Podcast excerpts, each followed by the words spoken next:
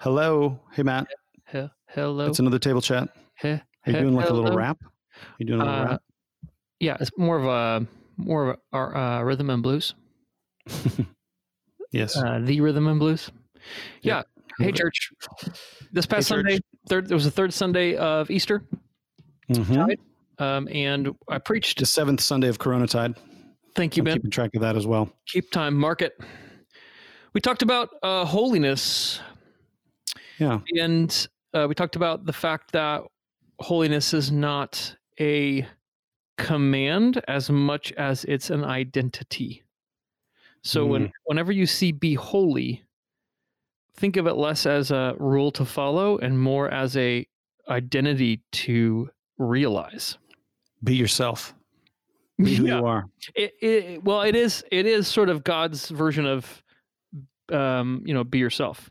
Like the you know the Be your authentic self. yeah, be your authentic self. Well, your authentic self in Christ is holy. So That's right.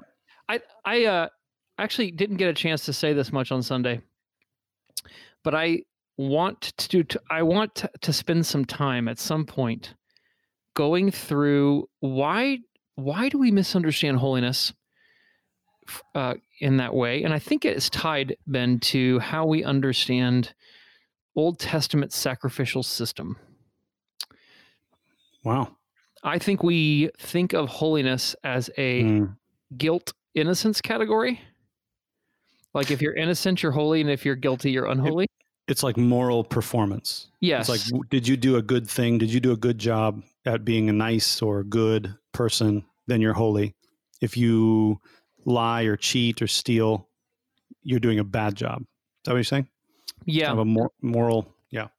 And I'm not sure how many people in our church would be interested in this, but I would like to talk through. I'd like to have a class sometime on like what's going on in the Old Testament sacrificial system and what what is going on and what isn't, and how do we, Yeah. how does that make sense of then how Jesus is a sacrifice? What does that entail? What does that mean? And, and Yeah. how is he the fulfillment or culmination of sacrifices? hmm you know is he just uh, better than a lamb well yes but why and and what were what were sacrifices doing so there's just so much i think Yeah. i'm learning so much that i was i've been so confused for so long and i would love to just start having a conversation maybe sharing what i'm learning so yeah that's what i'm thinking about today Yeah.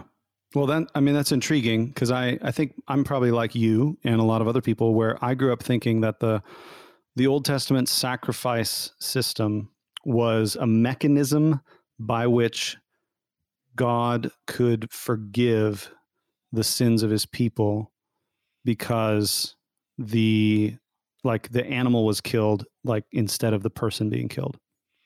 yeah Right. right And it's you're saying, it's you're all saying that there's more to it than that, or that's I'm not saying right. i'm saying like only one of the sacrifices in the old testament Mhm. um, is actually dealing with sin Yeah. Yeah. And we, we kind of, I mean, I grew up thinking this that the sacrifices were there to appease a God who needed appeasement. If, Yeah. we, if we sinned, something has to die. Yeah yeah yeah that's not Yeah. at all what's going on Yeah. Well, that's fascinating. Yeah, that's not all that's going on. There's it's actually uh here so I'll just give a sneak peek. Yeah. I was going to say, I don't know if you can, we can press, you know, stop until you give us a sneak peek. Just a sneak peek would be there seems to be categories of clean and unclean and whole so that's so there's clean things and unclean things. right. And then there's common hmm and holy. Yeah. But do you there's there's okay, so there so there's those those categories in the sacrificial system. And um, rather than God being a bloodthirsty person who needs to kill something as a substitute for somebody else who should be who should get killed, hmm blood Hebrews thought of, and all ancient cultures actually thought of blood as a life force. Yeah. And so Life is in the blood. when you would slaughter an animal and you would smear the blood everywhere, hmm you were actually covering up the corruption of like uncleanliness and common like clothing, flesh, items Mm, yeah. with a life force. Hmm. So so the blood became kind of a insulator Hmm. between holy and common because um it's not that God it's not that God is so morally perfect that if you come into contact with a morally perfect thing, you'll get, um, you know, he'll zap you because of your sin, but rather, like uh, God's treated as like this, um, like he's is dangerous for humans to be close to God. You see this all through Scripture, where you know people touch the Ark of the Covenant and they die, um, and, and other examples. And so blood served as kind of a hazmat suit. Like God's like a nuclear reactor, and you have to like you have to protect yourself when you come into his presence because not because he's going to smite you because of sin, but because divine can't come into contact with common or human without something happening. Right? Hmm. Yeah. Um, which Yeah. is so, Ben, this is why the incarnation is so important yeah. because in Christ, the divine and the human uh, become one. And so then, and so then Jesus then uh, he he touches everything and everything becomes clean. Not only do you not Mm-hmm. die, but you get healed or risen from the dead, and uh, and then you know, like in First Peter, like I didn't get a chance to talk about this really on Sunday, but this is why holiness is tied to us being a temple, like we're the place of God's presence the Mhm. priesthood, uh, you know, a kingdom of priests. We're all ministering in God's presence. So all of this is tied into what's what's actually like I guess one of the things I'd like to unpack too in this class. Sorry, I'm rambling.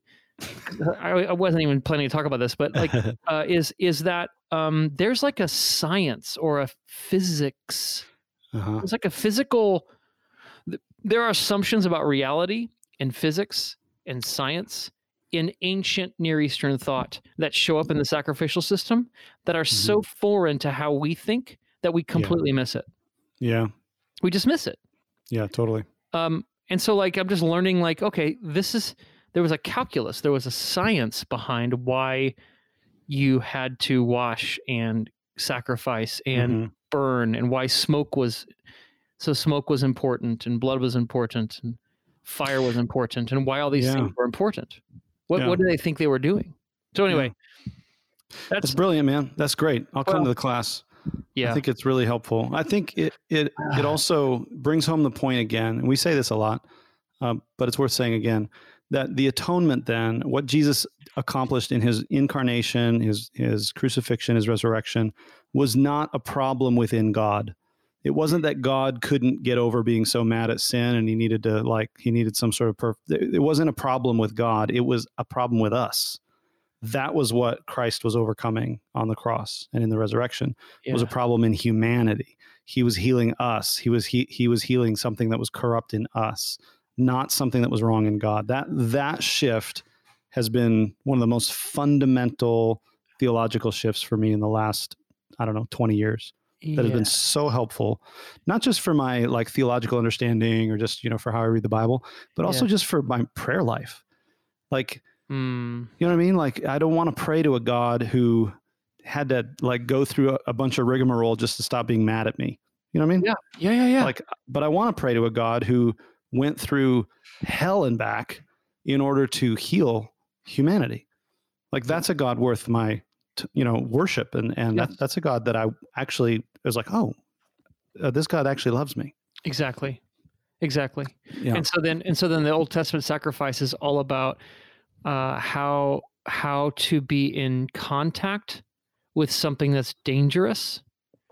Um how to be in contact how how to be in contact as a human with something that's as powerful as divine Mm, and uh, you know a metaphor a friend of mine uses is how do you how are you close to radioactive material which Yeah. is super powerful but you have to be careful with it or it'll kill you right. but if you're careful with it you can use it for an endless source of energy Powering. Yeah. Yeah. Powering Right? things. Yeah. so um yeah and so there's just Hmm. all things to unpack you know what um and and then and then like law codes are the way that cultures carry their values and so the laws of the old testament are about how how does how is how are how are clean and unclean understood? And why is it wrong to assume that they're moral categories? How is Hmm. common and holy understood? And why is it wrong to think of them in moral categories? How does ancient cultures like the code of hammurabi and other law codes how are they doing way more for those cultures than just naming laws? They're like carrying cultural values and communicating Mhm. a story, but we Yeah. just see them as rules Yeah. and we miss the story.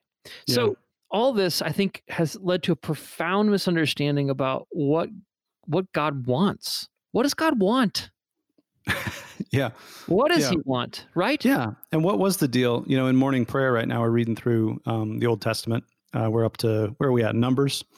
Um, we're getting into Deuteronomy, and there's you know there's all kinds of crazy little laws in there. There's you know, we just read through last week, read through all the rules and the law. See, I'm even calling them rules, but like all the things that Aaron and his sons needed to do to like set up the priesthood and Levi, the Yeah. tribe of Levi, and all this stuff.